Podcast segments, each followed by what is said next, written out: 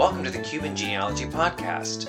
In this episode, we're going to talk about Cuban American actor Cesar Romero and his possible connection to Jose Marti. And make sure you click on the next podcast where we talk about Carly Simon and her Cuban connection.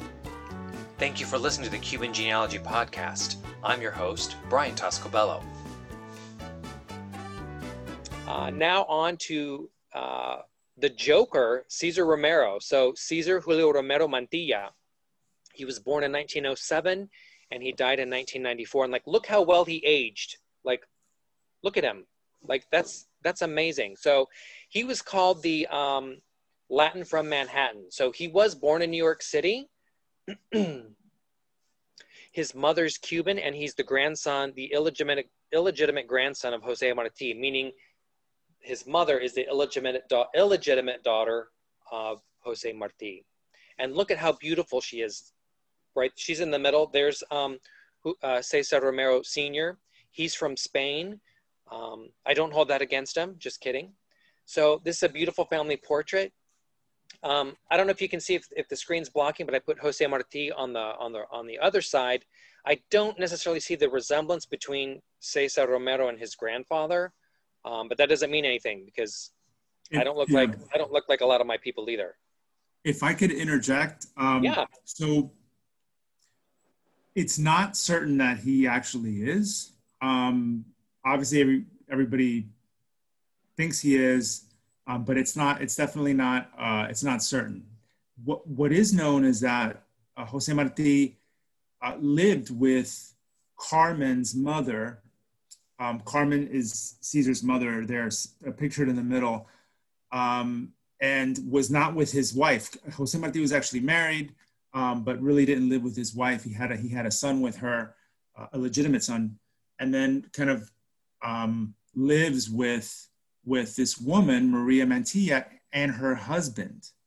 Um, but it is said that they did have an affair, um, and he was definitely living there at the time that Carmen was conceived, Cesar's mother was conceived and born, and in fact um, was her godfather and felt very warmly towards her, had a very, was much closer to her than he was to his own son, um, and called her his daughter, but affectionately. But it is speculated that he is the actual that he is also the biological father although it's not it's not 100% certain. It's not you know of, of course cesar romero um, you know what tried you know tried to propagate that you know he obviously wanted that that connection with marti and you know either way there, there there's a connection.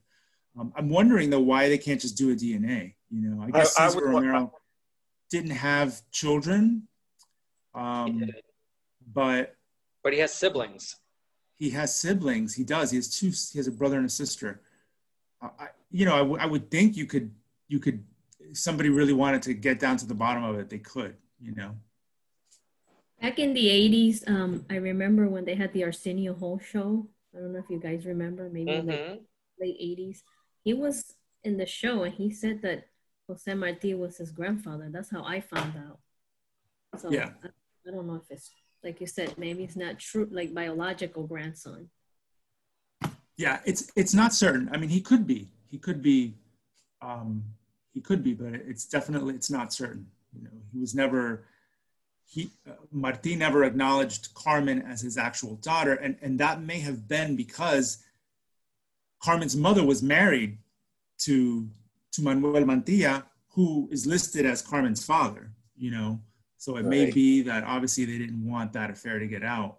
Um, so, but either way, you know, he he practically raised her um, and and was very was very fond of her and, and considered her uh, his daughter. So and could could be her, but you know, could be. It's just not. It's not hundred percent. So that's interesting because we need to keep that in mind, you know, and I'm, I'm hoping Rich can give us more insight about you know, there was no divorce in Cuba. There was certain things that happened, and certain people stayed in relationships because they had no other option. So, um, right, yeah, there this wasn't was all in the early 1900s. So, yeah, there wasn't legal divorce until like 1918. Mm-hmm. So, you know, families stayed together, and obviously there were a lot of illicit affairs and illegitimate children, as we all know. I'm sure we're all products some somewhere down the line of, of you know, uh, and, and, a lot of that was due to the fact, like Brian, you said, people divorce wasn't legal. I, I believe Marti also had an affair with Paulina Pedroso, um, who was the woman who would host him in Tampa when he oh, would could... make his trips to Ybor City. Yeah. To, to start yeah. the revolutionary movement. Yeah. I can look. I can double check that. Marti was definitely not close to his wife, his actual legitimate wife, and his own legitimate son. I mean, part of that was due to to the fact that Marti was was really not in Cuba a lot. In fact, after the age of 20, I don't think he ever went back to Cuba until the very end when he came in 1895 to fight the war and then was killed immediately. Killed. Yeah. So he actually he lived in the United States for 15 years, and prior to that lived in, in, in Latin America. So he wasn't in Cuba a lot, and his wife stayed in Cuba. Um, but um, there are UF Special Collection has a got uh, the Romero family papers. So the, the family that you see pictured there, their family papers, which include a lot of letters to Jose Marti. Uh, and they have that at, at, in University of Florida in Gainesville. So if anyone was ever interested in that, there might be something in there when I see her picture, I can see I can kind of see Jose Marti's face in there a little bit. So you know, he died young. He was only in his early 40s. So yeah, and he could have more than two children out there. Like you know, if he's having fun at his Airbnbs in Tampa. Oh, for sure. Yeah, for sure. So I just I just like the story, and um, we the DNA test would have to come. So uh, you know, if it's true, Maria's half brother um, has descendants, you'd have to do it that way with people that are living. So, yeah, I'm I'm sure they could get down to the bottom of it if they wanted mm-hmm. to. So here's kind of a so I didn't know that Jose Marti had seven sisters. That you know that's a lot of sisters and no brothers. So as far as I know, so um, here's Marti's family tree just kind of briefly.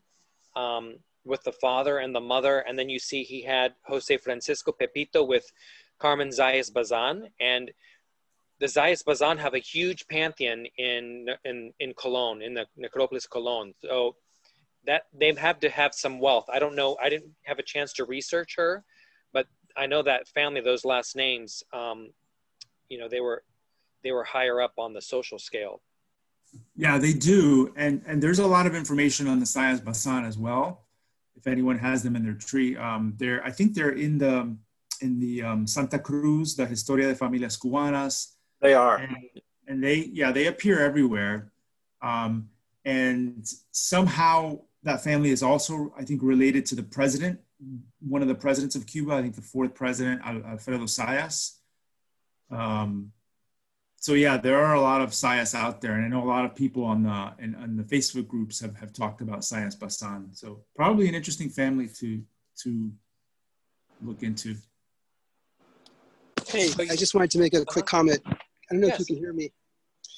Yes. Uh, yes. Uh, yeah, it's just you know this is very interesting. I've just gotten into genealogy very recently, mostly with the, uh, with the as a result of the pandemic.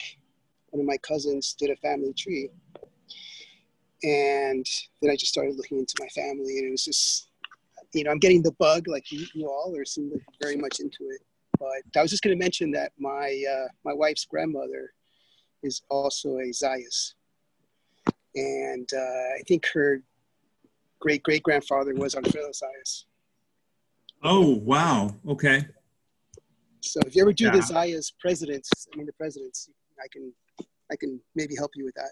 Oh yeah, that would be great. What do, I'm I'm sorry, I don't see you speaking. What is your name? Ismael. Oh, Ismael Montes. Okay, I see it. Yes. Yeah, that would be that would be great. Uh, Zayas was also the president. He was a journalist. He did a lot of things. He he was a writer. Um, yes. Everybody kind of knows him as president, but he also um, had his hand in a lot of other lot, lot of other things in, in, in Cuba. We could do a genealogy uh, presentation on the presidential family trees because that would be interesting. I think there was a wasn't there a president that was only president for like six hours? Like um, walked in, walked in, and kind of then had to leave. There the were, yeah, there were. There was one they called Presidente Relámpago, uh, which means uh, like a thunder, like lightning, I guess, because it was so fast. But I don't remember which one it was. It, was probably like in the 1930s when there was a lot of political upheaval. Um, but yeah, and there was a father and son president as well. So the um, kind of like the Bushes here, we, we have uh, it was Jose Miguel Gomez, who was the second president, who they called the, the tiburón, they called him the shark. Um, he was very corrupt. Actually, they were all mostly very corrupt. Um, and then his son later on became president for about about eight months in the 1930s. So, and I think they were also from a family. They all also, most of them, most of the first presidents of Cuba also fought in the independence wars in the 19th century. So they had that legacy. They were they were mambises. A lot of them were generals. Actually, I think like the first five or six presidents of Cuba had all fought in the in the wars and were were, were generals. That's interesting. That definitely happened in the United States as well. So, you know, Ulysses S. Grant, you know, these these people that were in in wars that you know went into politics. So, so you see, I put that two four in uh, Caesar Cesar Romero. So I'm I'm fascinated about family dynamics. Like, did they have siblings? Were they close to their grandparents? You know, did they have cousins? So if you see my little um, calculation there, that means he's the second child of four siblings. And there may have been a fifth one that I think passed away young. So he's two four or two five. And um, I've seen some pictures of him with his sisters um, at Hollywood events. So I'm always fascinated by that. You know, I look I look at dates to see were their grandparents alive when they were young. You know, to see if they had that um, if they had that whole nuclear family like like I have, where I was able to stay close to my grandmother's or or or maybe not. So you'll see later in the carly simon example example where that you know that wasn't the case. So so this i came across this on on ancestry. I just thought it was interesting. Here's his world war ii registration card. You know his employer's name is 20th century fox. Like who gets to say that you know on, on a regular basis? And then there's his signature as well um, he must have been close to his mother um, he looked happy in the picture um, he was born in New York. There she's listed, Maria Mantilla Romero. Um, if you do um, handwriting analysis, you'll see that the M in Mantilla is smaller than the R in Romero. You know, just maybe he connected better to Romero than the Mantillas. I don't know much about the father, um, other than he was uh, born in you know he was born in Spain. And that concludes this episode of Famous Cubans in Your Cuban Family Tree. Please listen to our next podcast where we talk about Carly Simon and her Cuban connection. Thank you for listening to the Cuban Genealogy Podcast.